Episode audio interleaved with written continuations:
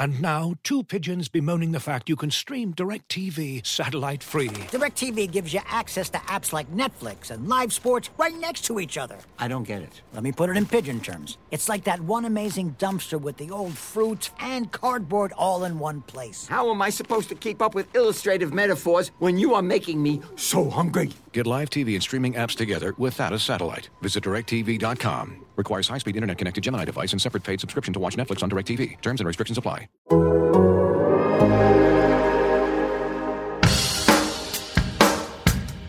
Ultimately, I'm going to keep saying it. Get 1% better every day. Just get a little bit better every day. Hey, welcome back. Stephen Holder. I'm here with Zach Kiefer, and we're back for another episode of 1% Better.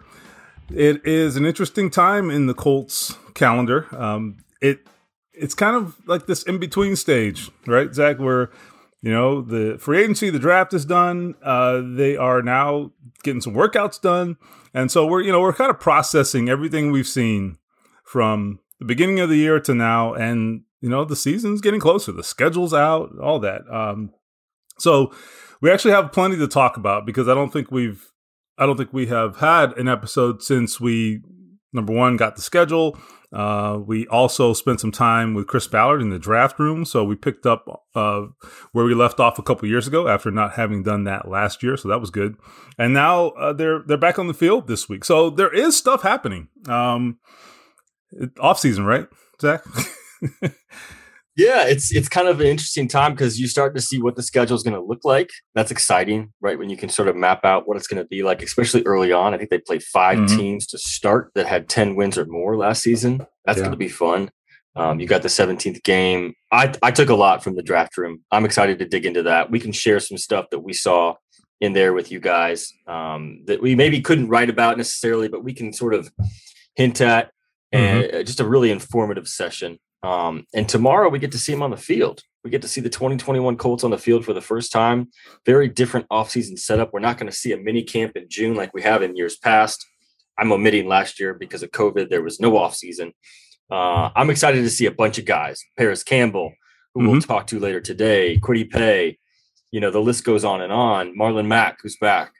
Um, we're going to see this team for the next couple weeks on the field and then there's going to be quite a bit of a break. And we're going to get away for a little bit and then we're going to come back and it's going to be football and i'm excited to, to see what this team can start to look like because they really you know you look at it on paper they answered every question they had this offseason. They filled every spot they needed to. Now i'm not saying they did the right thing and carson wentz is going to be a star. We don't know that. That's the fun part.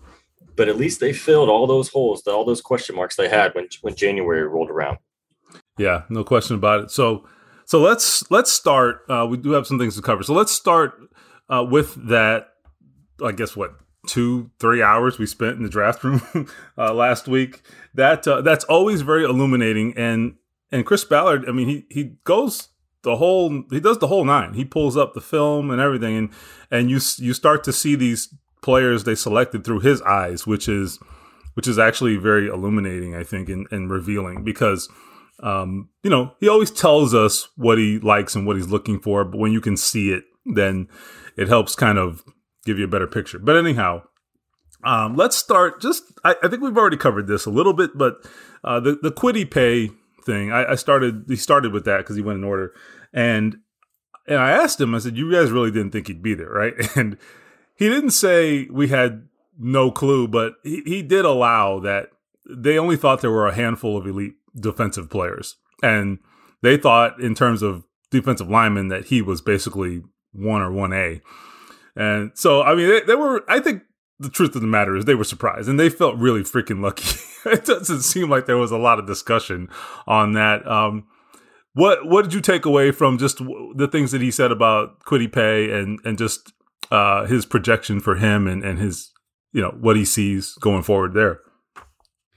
So they thought he might go as high as 10, which yes. is very telling, right? That's yeah. how they had their board. Their board is not going to look like a lot of the mock drafts you see out there. I think a lot of NFL teams would probably agree with that. And basically, you know, the, decision was made before Thursday night rolled around for the first round of the draft. You know, they mm-hmm. they had Darrisaw on the board, and it was Darrisaw, and they, and they liked Darrisaw, but they loved Kwity Paye, and I think that's what came through. Another interesting element here is they didn't find out Kwity Paye's medicals checked out 100% until 10 o'clock the night before. That's significant. A lot of teams Yeah. were scrambling this year because of the no combine, the change in the medical procedures. This stuff is really important, right? He had a, I think, a little bit of a heart scare, but 100% clear. The Colts felt good about it, but that happened 24 hours before the draft. And and Ballard Which thought about it. crazy, by the way. I mean, it, it- it's a huge investment you're making. This is a five year thing with with the first round pick, then the extra year. So uh, when 21 rolled around, yes, they were surprised Kwity Paye was there, but also, you know, this had been decided. The board had been stacked. They went with the board. Um, Kwity Paye was the pick. We'll see what kind of player Christian Darrisaw becomes. Maybe that's the comparison we have for years to come. But um, they addressed the left tackle issue a week later. So you could say they, they killed two birds with one stone. They got two pass rushers in the first two rounds. But when you watch Kwity Paye, I'm anxious for your thoughts. I see a guy that could start at the red, right defensive end spot from week one. He's got to do it in camp. He's got to earn it. It's a little bit up in the air in terms of what his competition is going to be. I don't know where Kemoko Turay is going to be. Uh, Tyquan Lewis will probably factor in, but but Kwity Paye is going to bring a lot to this room that's going to fit in right away. Right? We've talked about how hard he plays. That stood out on the tape. He beat tackles in a lot of different ways. He can win with power. He's a compact rusher that can just go straight at you, bull rush you, and get the and get the feet of the tackle off base. He can win with with a move to the outside, but Ballard did say he needs to he needs to develop a second move. A lot of rushers coming into the league need that. But this guy's going to be fun to watch, and I want to see him starting tomorrow in these little practices. We're going to see. We're not going to see him really go against you know the offensive line full throttle, but I'm anxious to see this guy in camp because I think he could be a starter in week one. Yeah, I think you can tell what kind of athlete a guy is just, you know, from watching him do football movements. It doesn't tell you that he's going to be a good player, but it does tell you, you know, how he moves and and what kind of athletic ability he has. And I think Kwity Paye has those those elements. So that will tell us something. Uh, I I really think two things. Number one, I, I do agree. Yeah, Chris Ballard, I think hit it on the head. That's really going to be the difference between Kwity Paye being a good player and maybe a great player is you know developing those counter moves and and always having an answer. Okay, because he's going to go up against offensive tackles who are who are ready for him. Okay, they're ready for him, and they they know he's he's their first round pick. Everybody's going to be talking about you. They're going to see you on tape. There's not going to be any surprises for those guys. So he's he's going to have to be ready for that. And and sometimes he'll just beat them because he's a better athlete. But you can't always rely on that. So I, I love that they they know that going in. Uh, that is going to be a top priority, and I'm sure they're you know well aware of, of what they've got to do to develop that. That will come. I'm not worried about that. Uh, he's all, and he's very coachable, right? So they're not worried about that. This guy is imminently coachable. Okay. Um, I mean, what did what did Darius Leonard say about him yesterday? I mean, Darius Oh, has been yeah. on the field with him a couple days, and he said these are the guys you want, right? He's a humble guy. He's got that motor, that meanness, that toughness. The fact that Kwity Paye has made that impression on Darius already, that's a really good sign. And and he feels I think he feels a little kinship with him, not because their stories are the same. Clearly, their their their backgrounds are, are different, but they all they both in, involve a lot of hardship, right? And and having to have overcome a lot of things and gone through a lot of things in many, many different ways, but but they both have a story, and I think that resonates with Darius. Anybody who he's said that before, anybody who who has Yeah. had to overcome stuff like he he has uh, that that type of thing resonates with Darius Leonard, and he really respects that. So I think he sees a little bit of himself in Kwity Paye. You know, Um, I mean, this is a pretty telling quote from Darius. He said, These are the type of guys you need. You don't want guys to come in and say, I made it. They want to be in the public eye. I just want guys who are going to come in and be a dog. We don't want any prima donnas on this defense. Yeah, yeah. That that puts that's it in a nutshell. So another thing from the draft room, and I can't go too far on this because so the way this works is I don't want to get in trouble. Okay, so so, Chris- so Chris Ballard, uh, some of this stuff is is for public consumption, and you know Zach wrote a story about it. We do every year. It's not a secret. And then there's portions of it where he's like, okay, this is off the record. okay, so so the trick is telling you about some of those things without telling you. okay. Yeah. All right. So so that's so I'm just I'm kind of giving you a little bit of a sense of why I'll trip over my words on some of this, and and Zach you as well. But anyway, we did talk about quarterbacks, and I think this was interesting because obviously the Colts made the Carson Wentz deal, but then there was so much quarterback action.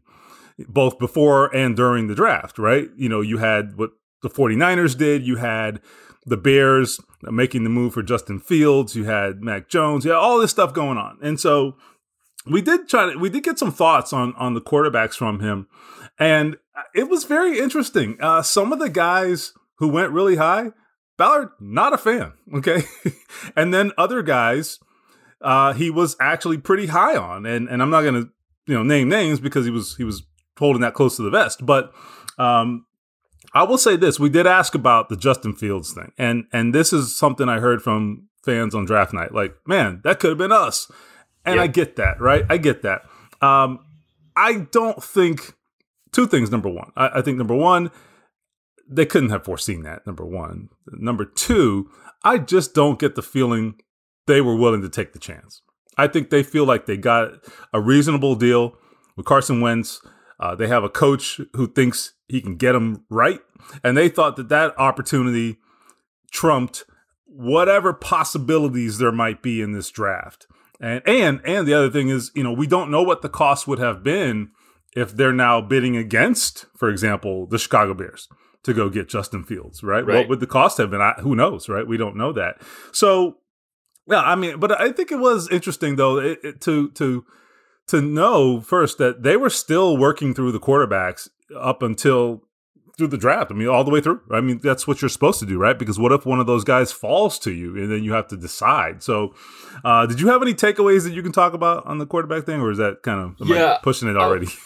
I, I, will say this for those that think the Colts should have held out and traded up for Justin Fields. Uh, Fields is great you know, I, I, think it's fair to say Ballard thinks yeah. he's going to be a great player. Um, Ballard Ballard first mentioned Justin Fields to me two years ago. Okay, this guy yeah, has been on his radar a long and he's time. seen him a lot, right? Yeah. I think he yeah, saw him in Michigan. He saw him play Indiana. Like he's seen him frequently. But my takeaway is this: it is not in that man's DNA to put his team in a chan- in a situation where they have to get lucky. The Bears got lucky. They made a great move. I hope it works out.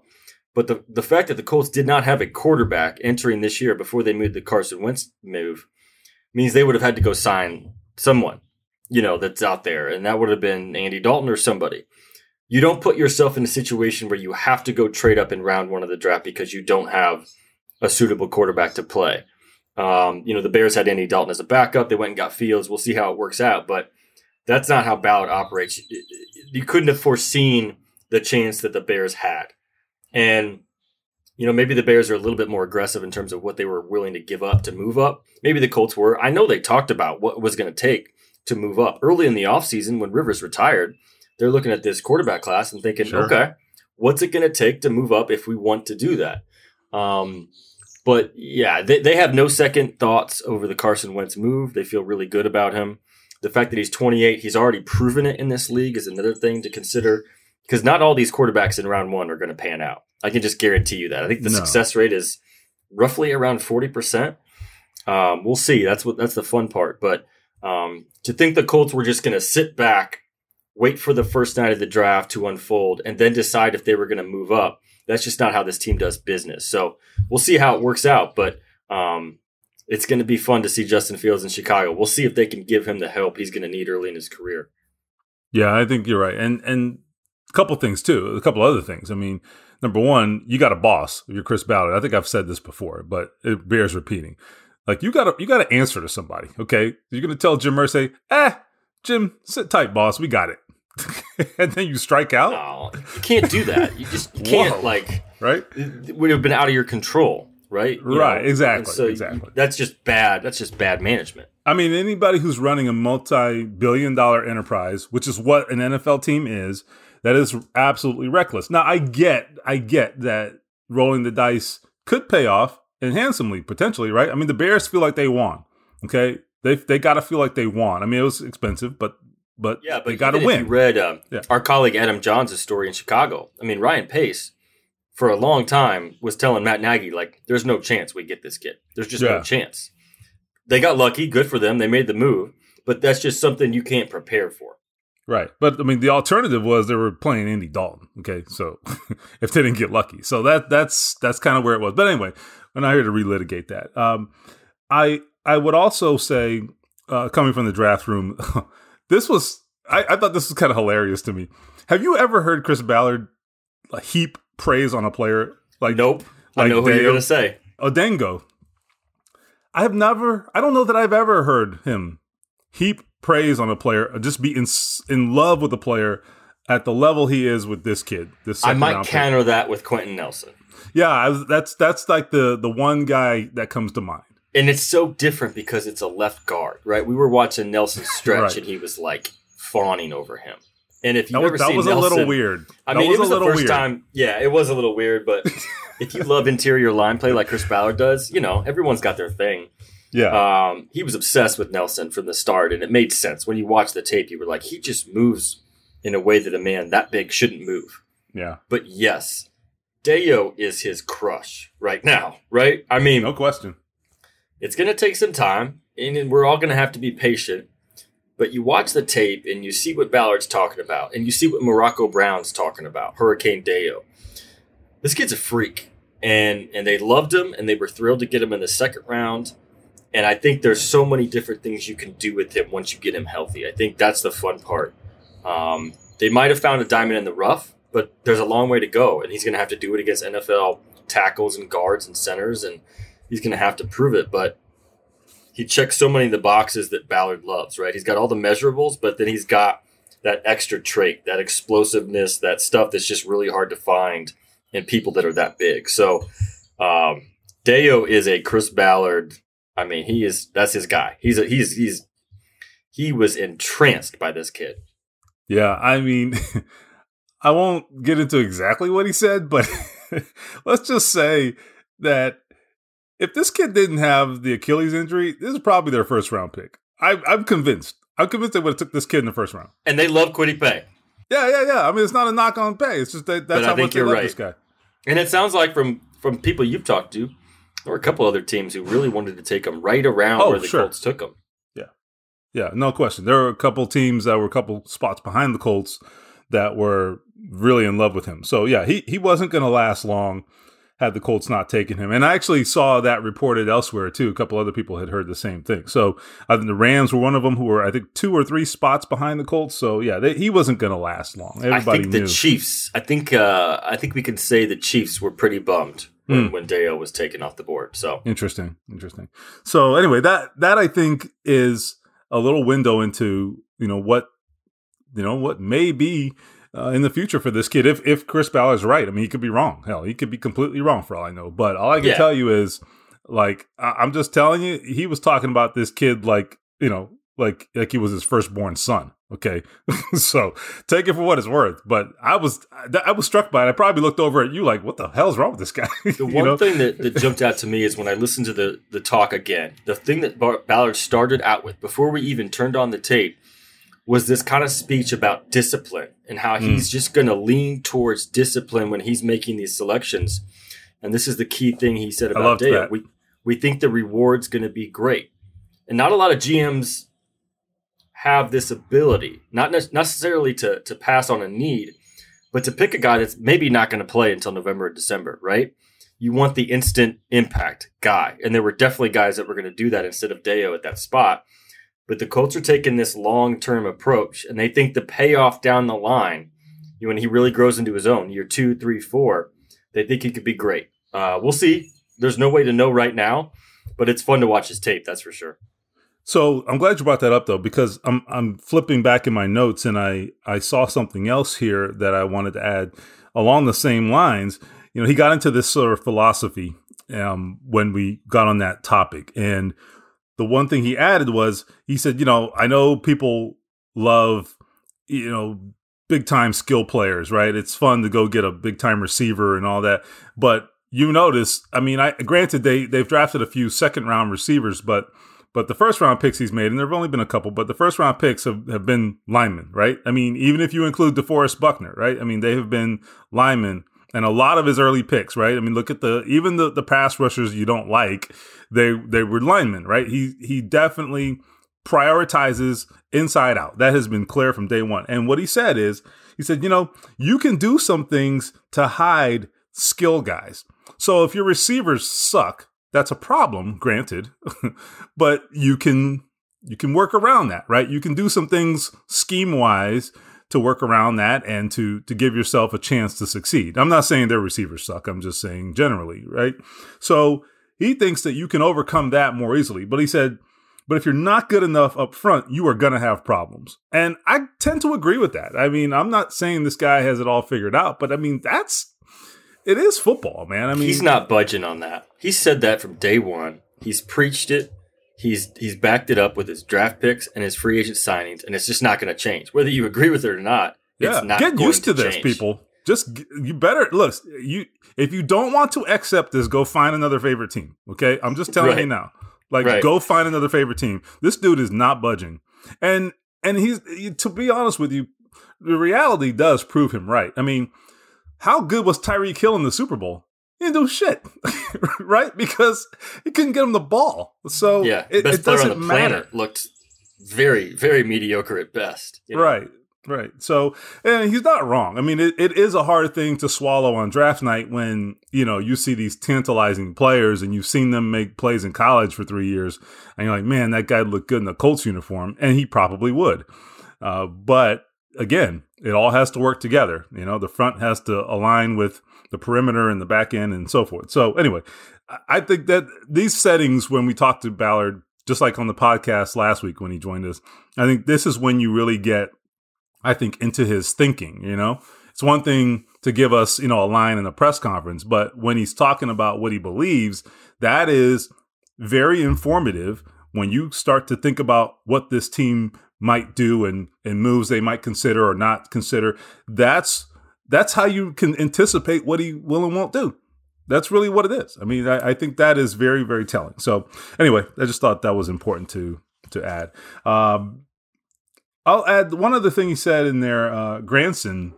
Now I don't I don't think this has been a big issue, but um, he was kind of like shrugging at the whole issue about drops that that has been talked about. He's like, I thought his hands are fine and and I think that might have been a game or two that that got over, um, you know, overemphasized. Maybe I don't know, but um, they like this kid. I think he's going to play a lot, and I think I think he's going to play this year.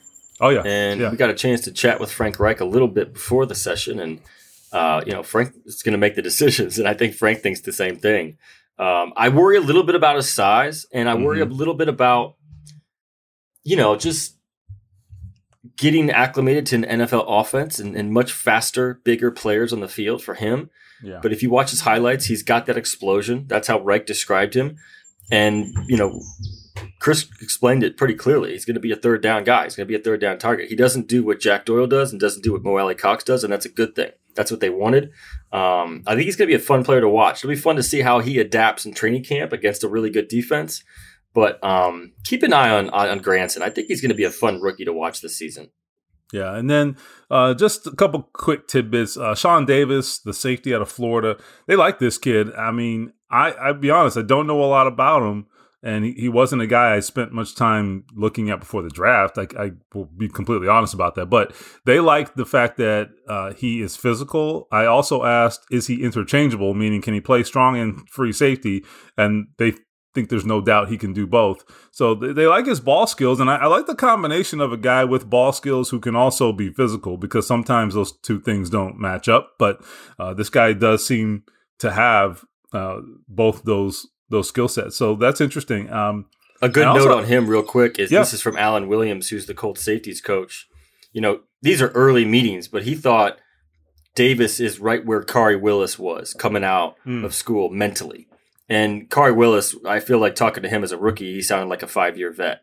And his play has continually elevated the last two seasons. And Ballard thinks Khari is one of the most underrated players on the defense. That's a really good comparison for Davis. We'll see. But I think this guy, he does have great ball skills. He hits the, the crap out of you. You saw that in the highlights. Um, will be a fun guy to watch. A young safety um, behind Julian Blackmon and Khari Willis. Looking for an assist with your credit card, but can't get a hold of anyone? Luckily, with 24 7 US based live customer service from Discover, everyone has the option to talk to a real person anytime, day or night. Yep, you heard that right. You can talk to a real human in customer service at any time. Sounds like a real game changer if you ask us. Make the right call and get the service you deserve with Discover. Limitations apply. See terms at discover.com/slash credit card. Customers are rushing to your store. Do you have a point of sale system you can trust, or is it a mm, real POS? You need Shopify for retail. Shopify POS is your command center for your retail store. From accepting payments to managing inventory, Shopify has everything you need to sell in person. With Shopify, you get a powerhouse selling partner that effortlessly unites your in person and online sales into the one source of truth. Track every sale across your business in one place and know exactly what's in stock.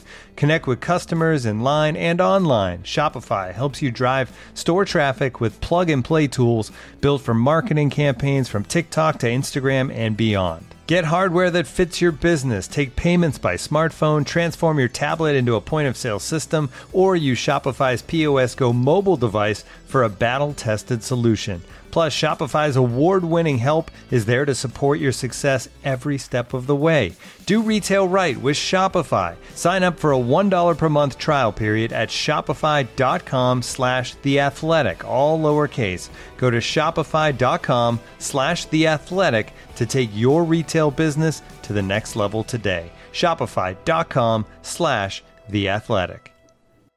And now, two pigeons bemoaning the fact you can stream DirecTV satellite free. DirecTV gives you access to apps like Netflix and live sports right next to each other. I don't get it. Let me put it in pigeon terms. It's like that one amazing dumpster with the old fruits and cardboard all in one place. How am I supposed to keep up with illustrative metaphors when you are making me so hungry? Get live TV and streaming apps together without a satellite. Visit DirecTV.com. Requires high speed internet connected Gemini device and separate paid subscription to watch Netflix on DirecTV. Terms and restrictions apply. And then the last guy I want to touch on is is Sam Ehlinger, who well, obviously had that the tragedy with his brother, and and I don't I don't know if he's back yet. I think he's supposed to be back this week. Actually. He is So- back. Yeah, he yeah, was back. Sunday. Right. So anyway, he uh, look. There's no plan here. It's just we'll see how it goes. But but why draft this kid? Right. Uh, I think because right now he's probably the third quarterback, you know, at best. So Yeah. why draft this kid? And and I don't know that we spent a lot of time talking about him after the draft because there was a lot of other stuff going on. But the the feeling there is. Look, he doesn't have maybe elite arm talent. He doesn't have maybe elite size, even. Uh, there's a lot of things about him that are not elite, but he is so charismatic and so competitive. They think, you know what, this is a guy who he might find a way, and I don't, I don't think that's a bad, a, a bad rationale. I mean, we'll see, right? I mean, he doesn't, he doesn't maybe fit into a box like at all, right? He's not, he's definitely like if you put him in a room with Jacob Eason, you're like, okay, I want Jacob Eason. you know what I mean? Like if you put them side by side and you were just picking teams, you know, like you're to take Jacob Eason. He looks like a pro quarterback. You running running the first team offense the last couple days, by the way. Good point. Good point. Uh, Carson Wentz been a little under the weather, not COVID, but uh, they're getting a good look at him. That's that's for sure.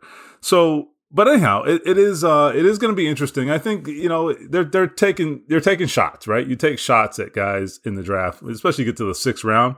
Why not take a shot on a guy who was a big time winner at a huge program? Uh, you talk about a guy who's not going to be phased, right? I mean, I mean, you're playing for Texas. You're the quarterback at freaking Texas. You have the the weight of an entire state on your shoulders. Okay, so Let me ask you this: I, I think Ehlinger is a is a locker room pick, yeah, and this was an interesting question Yeah. that was posed at Ballard from Jim Ayello. Is he sort of going to fill the Jacoby Brissett role? And Ballard said no, and I think that's a bigger loss than a lot of people are going to realize. Jacoby Yeah. was a absolutely a leader on that team in a lot of ways, and he Mhm. converted a heck of a lot of third downs as well. But no, Ehlinger is not going to walk in and be Jacoby Brissett in terms of the locker room, but I think he might be able to add something in the years to come if he's able to make the roster. I think not only would he make Carson Wentz better, he could make Jacob Eason better. From everything we know Yeah. about Sam Ehlinger, I think it's an interesting pick. I'm anxious to watch him in camp, but it sounds like this is a guy that just makes your football team better in some way or another. Yeah. I think you know the, the areas where you might say Jacob Eason is lacking. This is those are areas where Ehlinger actually ex- excels, like eh, the leadership aspect. Because I think people have doubted that about Eason. You know, is can he be a guy to lead a team and those kinds of things? I think that'll come in time. You know, because it'll have to. You know, he, he'll have to develop that. Talking about Eason, but but, but right now, right, he hasn't had a chance to demonstrate that. Uh, but Ehlinger has demonstrated it and has is off the charts in that way. So, and the other thing he mentioned, he being Ballard, is he does have some. He's he's different than Jacoby Brissett, but but he's athletic in that he could be a situational guy too. That is is something that is. He said, you know, Frank Reich could do some creative things with him. So there's there's a couple of different thought processes going on with Sam Ehlinger that you know they're down the line, but just you know file that away in the back of your head. So um, let's talk about Eric Fisher. Now, I, I think I think this is ultimately going to be a good move for them. I think my question is, you know, the health, and I'm working on a story right now uh, about Achilles and and what timelines look like and that kind of thing. I think it's going to be close. I, I, I think they're really pushing it to expect this guy to be ready to start the season based on what I've heard from people. But everybody's different, so we'll see. Um, but really, like week one? No, I don't think he's going to be ready. I, I don't think. Okay. I mean, I, I, you don't. I just I just assumed it wouldn't be week one. Yeah, but, no, I, I didn't. I didn't either. But I'm I'm I'm more convinced of that now. Is what I'm saying. Okay, and, okay. I'm anxious yeah. to read the story just to see where he's at because it's not just Fisher. It's you know Marlon Mack's back, and yeah. you've also got you know Dayo, who's somewhere in the weeds trying to figure out where he's going to be. So the, the Colts are like officially sponsored by Achilles injuries this year. it's, it's, weird. That's why I'm doing the story. It's weird.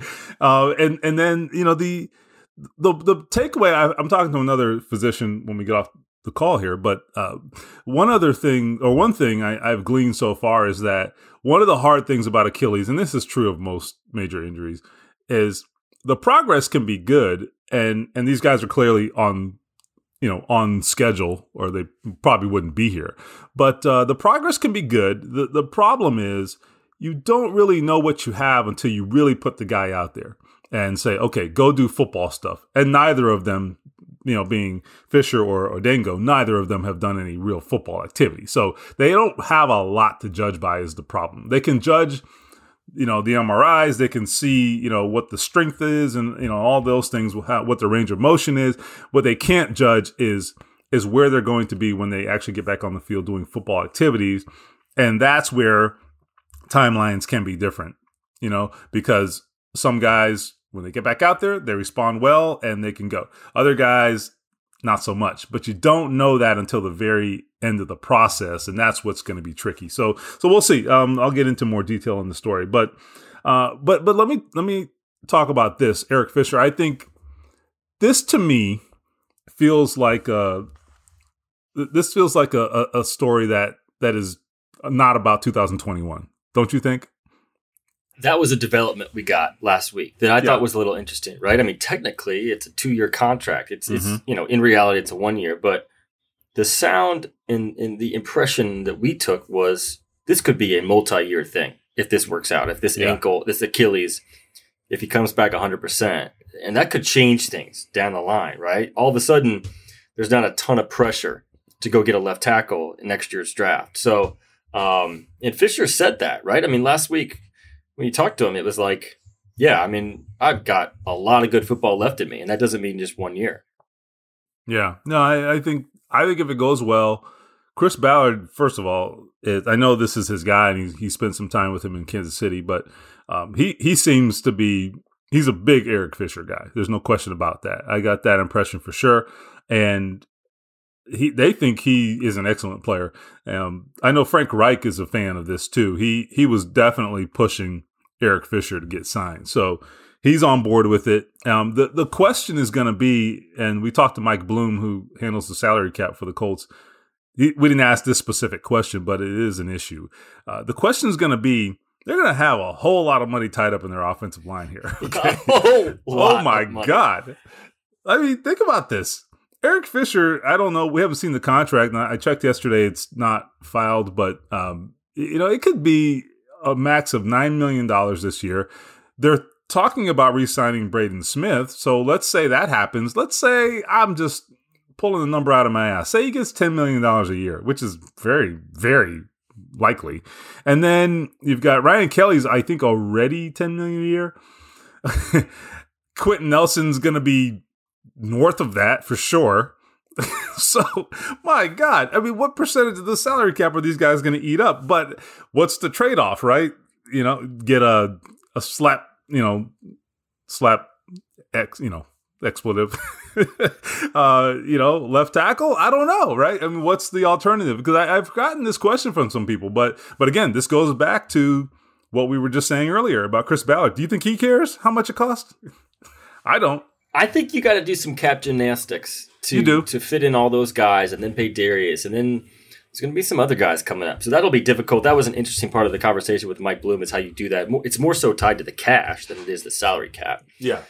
But that's the same kind of, you know, and Ballard put it this way. It's, it's, it's no different than handing out scholarships back when he was at Texas A&M Kingsville mm. than it hmm. dealing with 182 million dollars for the salary cap. But the one thing that I have heard 40 times from Ballard over the last month or two is how much the decrease in salary cap impacted his thinking this year, right? They were expecting 210 and it got shot down to 182 million. That's a huge difference, especially when you're looking to pay 53 and 56 and Braden Smith and possibly Nyheim Hines. So that'll be interesting. On the one end, if you get Fisher for a couple years, that's great. You've got a two-time Pro Bowl left tackle who can probably step right in and, and play at the level Anthony Castonzo was playing at. Yeah. Maybe a little bit better, maybe a little bit worse, but somewhere in that neighborhood, which is what you want when you've got a new franchise quarterback. But secondly, that's a lot of money tied up on that offensive line. And I don't know if you can continue to pay all those guys. It's going to be hard because you're going to want to pay, you know, down the line. You're going to want to play Khari Willis and Jonathan Taylor yeah. and Michael Pittman and, and, and Parris Campbell, maybe if he stays healthy. This is a good problem to have. It's what you do. It's what you deal with when you when you draft so well. But um, the Eric Fisher thing is interesting. If he can become somewhat of a long term solution there for a couple years. That's one less huge headache they have to deal with if they can make the numbers work. Yeah, and you just hit on something there, and this is a, a long term issue, but but something it's not too early to think about is uh, they haven't had to make tough choices yet in terms of you know letting their own free agents walk. They haven't had to make a lot of those, right? Uh, generally, if if they want a guy, they've been able to keep him. Uh, that's that's been the case, but they haven't had a lot of those guys, right? There haven't been a lot of those decisions. The only one that comes to mind, a couple of them come to mind, Denico Autry, and I think they were they were thinking about getting younger. I think is what that boiled down to. And then the other one would be Anthony Walker, who honestly was expendable. As much as I love love love Anthony, he was expendable right. because I think he Bobby, played 15 or 18 plays in the playoff game. Bobby yeah. Okereke just took a spot. Bobby Okereke is just a really good player. It is what it is, and no, nobody has any hard feelings there. Anthony wanted to play more; he will play more, I think, in Cleveland. So it worked out well. Everybody won, but they haven't had to make a choice where like there's a, a guy they really absolutely wanted and needed, and they just couldn't afford him. That may happen though at some point. You know, I mean, they have drafted really well. It it, it's gonna it happen. To. It yeah. happens to every team. If you have success, if you have great great draft picks, you're just gonna have to pick. It, it happened to Bill Polian. He just yep. kept stacking great number one picks, and eventually you have to say goodbye to guys like David Thornton or Cato June. It's just it's the nature of it. But um, you saw that with the Ravens. You're seeing yeah. that with the Ravens, for example, a team that drafts exceedingly well, right? And it's the same exact problem. Uh, they had to do that this year. Two pass rushers to you know go in free agency. You know they got to replace those guys. So it, it's it's a it's a problem that that good front offices just have to deal with, and, and you as a fan have to anticipate that happening. So interesting. Uh, hey, so any thoughts on this this OTA potential new normal? And if you haven't heard as a listener, basically here's the deal. So you know that NFL players have kind of been resistant to OTAs this year and, and not wanting to report. So each team has kind of handled this on their own, and the Colts through Ryan Kelly and, and some of their leaders. Ryan Kelly's their union rep. Uh, they negotiated with the, the team, and what they decided is they're going to give them two solid weeks this week and next week, two solid weeks of workouts. Uh, there won't be any contact, and there there really won't be any offense versus defense. They're trying to avoid injuries. Uh, they're taking the 17 games into account on some level here too, so a little bit longer season. So anyway, the bottom line is they're not going to have their mandatory minicamp. They're going to give them these two solid weeks. I think they'll still do some meetings, maybe, but but they won't be on site for practice. So it's a, a very different world. I mean, they've gone from being on site what from like mid April yeah. to mid June, like six or seven weeks here. And yeah. the rookies don't leave. I mean, the rookies are like here the minute the draft's over. Yeah they don't leave until training camp starts, and then they just go right into training camp, which has got to be exhausting. Um, it's different. And and I imagine there are some coaches, whether they are saying this or not, there are some coaches out there that are frustrated because, you know, luckily the Colts are not implementing a new system on offense or defense, but Mm-hmm. you know, this is less time on task. And and Frank even mentioned the other day, like every minute of practice is specifically scripted because we have such a smaller window of time to get these guys in the field. Now they're not doing ones versus ones or anything like that. I think it's mostly like routes versus air for the offense, you know, just getting the system going. Um, for the defense, I bet it's a lot of individual and then scheme implement, im- implementation. But, uh, you know, it, I get it from the player's perspective, though. Like if you're Marlon Mack and you're going full speed in June and minicamp and you ding something, like that's just gonna that's just gonna hurt you. You know, that's just gonna uh, you know players are protecting protecting themselves, and I think that, that's what Ryan Kelly said. So it's a compromise. I think the players got the better end of it because they're not going to have to deal with a mini camp in June and put themselves further at injury risk. Um, but we'll see. And, and, and when camp gets going in July, it'll take three or four days before they get in pads again. But um, you know they're going to have to make the most of these two weeks. That's for sure because everything they do these two weeks they won't have to do when they start camp in July. Yeah, it, also the other thing I would add is that it it puts a huge onus on the individual. So you better show up for training camp ready to go. Now, I mean that's always true because there's always that six week break, but they're they're going to have a full two months off before training camp, and there's not going to be any excuses. You better show up ready to go. I mean, because if you don't, I mean, no one's going to feel sorry for you. I mean, you got what you wanted as players, so you better handle your business. That that's one thing that I anticipate is just going to be a reality for these players. Uh, but the other on the other side of the coin, like the players are saying, you know, we every year, every offseason, we read stories around the league. You know, some guy tears his ACL in an OTA practice, or you know, has a you know whatever some sort of significant injury. Uh, it it impacts him in the season, and you know, granted, they're covered and they get paid and they go on injury reserve, but uh, what are the long term effects? You know, how does that affect your career in the long term? So it's a legitimate thing, and I get it. And and then when you look at the 2020 injury stats that say injuries were down, kind of hard to argue against you know taking that approach when they didn't have an off season last year. So it's interesting. I think I don't know that we will really know uh, how this plays out. You know, until the long term gets here. You know, until after the season, we can look back 17 games, you know, limited off season, you know, what is the full context? You know, I think we'll know then. But it, it is interesting and I'm I think it, you said it right. The Colts are fortunate they're not making a lot of changes this year. I think that will help them and they'll benefit from that. So that's the one I mean, compared to a lot of teams, this is different. They had 100% participation in the virtual workouts. Remember, these are voluntary, Yeah, yeah. and they're at or near 100% right now for these, and these are voluntary as well. So that's a significant thing to note. A lot of teams have not had that this spring. Yeah, yeah, yeah, no question. So um, we'll close by just touching on the schedule really quickly. Um, so let me pull this up here. Uh, I think you already hit, you already said this at the top, and I agree. The first five games, I mean, this is just wow. I mean, Seahawks here, uh, Seahawks and Rams both at home. That's weeks one and two. Then on the road for the Titans, uh, on the road for the Dolphins, and on the road for the Ravens. So not only the first two very difficult games, but then three straight road games. Uh, and and those are all against teams that won 10 games. Four of those teams were in the playoffs. So, I I mean, you can start badly and still recover. I mean, the Colts do it all the time. it's what they do, right? It's like an annual tradition around here. exactly. But uh, man, that is, I, I will say, we will learn a lot about this team in those first five ready. games. You better, better be ready. I would say it's not like you're playing Jacksonville in week one like they did last year, but they lost that game. So maybe it, maybe it's going to take them playing a really good team like Seattle in week one. It'll be fun. I'm excited to see them play the NFC West. Um, you know, LA, Seattle, right off the bat. And then you get to see Lamar Jackson pretty soon. It's going to be a fun year. Tom Brady's coming to town. Robert Mathis will go in the Colts Ring of Honor that day. Christmas in Arizona, which my wife wasn't thrilled about, but we'll have to make some arrangements. Um, Right. But yeah, I'm excited. I mean, camp's going to be a, here before we know it, and and we're going to see. You know, I, I mean, you could talk all you day about this roster and what this team's going to do. I think it's just going to come down to Wentz. If he's good, they'll have a chance to do some damage in the playoffs. Yeah, I think that it's really not that complicated. I, I think their team is good enough that they they will have a, a pretty predictable, barring like a rash of injuries, because that can change everything.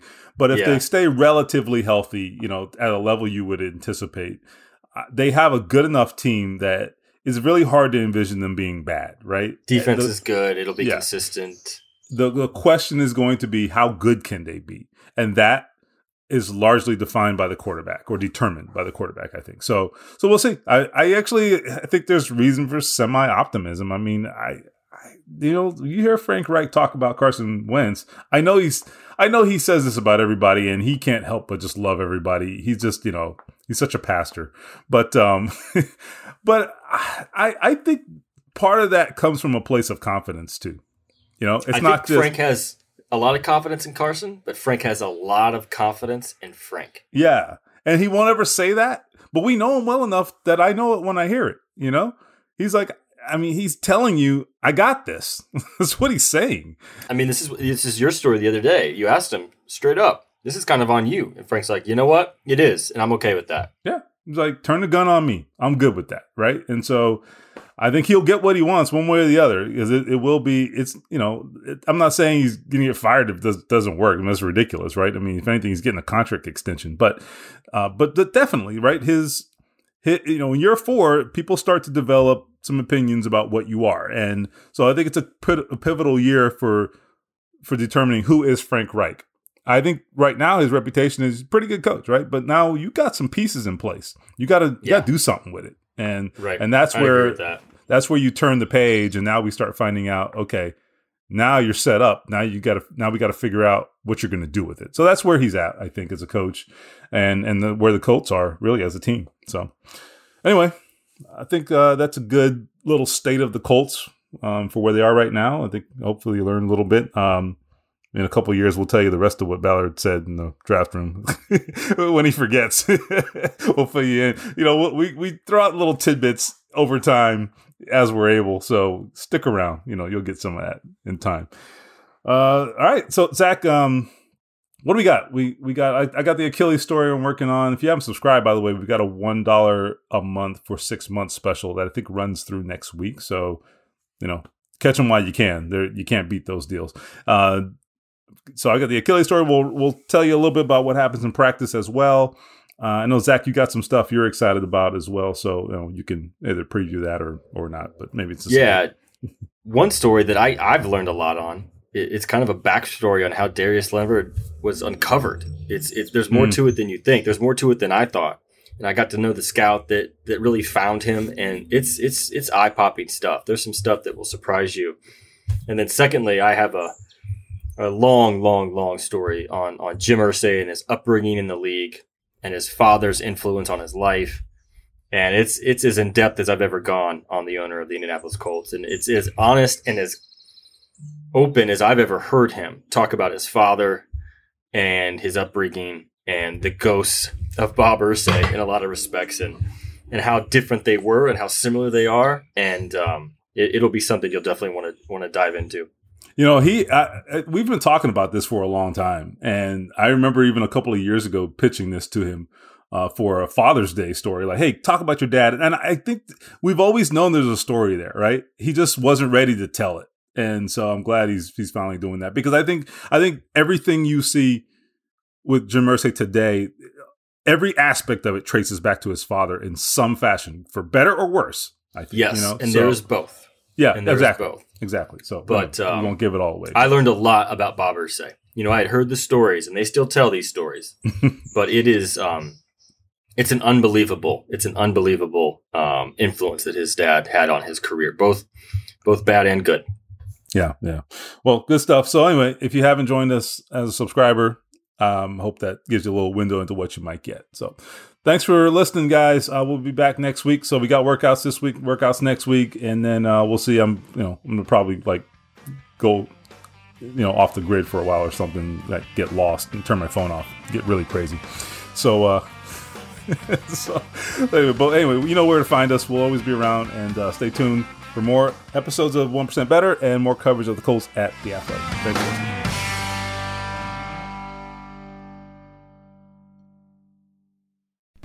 As you've probably heard by now, we've teamed up with BetMGM this season. We'll be using BetMGM lines to make all of our picks, and we'll have special offers for our listeners each week. If you haven't signed up for BetMGM yet, use bonus code The Athletic, and you'll get a one-year subscription to The Athletic, plus up to a $1,500 first bet offer on your first wager with BetMGM. Here's how it works. Download the BetMGM app and sign up using bonus code The Athletic. Make your first deposit of at least $10. Place your first bet on any game and claim your voucher for a one year subscription to The Athletic. See BetMGM.com for terms. U.S. promotional offers not available in D.C., Mississippi, New York, Nevada, Ontario, or Puerto Rico. Gambling problem? Call 1-800-GAMBLER. Available in the U.S. Call 877-8-HOPE-NY or text HOPE-NY 467-369 in New York. Call 1-800-NEXT-STEP in Arizona. 1-800-327-5050 in Massachusetts. 1-800-BETS-OFF in Iowa. 1-800-270-7117 for confidential help in Michigan. 1-800-981-0023 in Puerto Rico. First bet offer for new customers only in partnership with Kansas Crossing Casino and Hotel. Don't forget, if you haven't signed up for BetMGM yet, use bonus code The Athletic, and you'll get a one-year subscription to The Athletic, plus up to a $1,500 first bet offer on your first wager.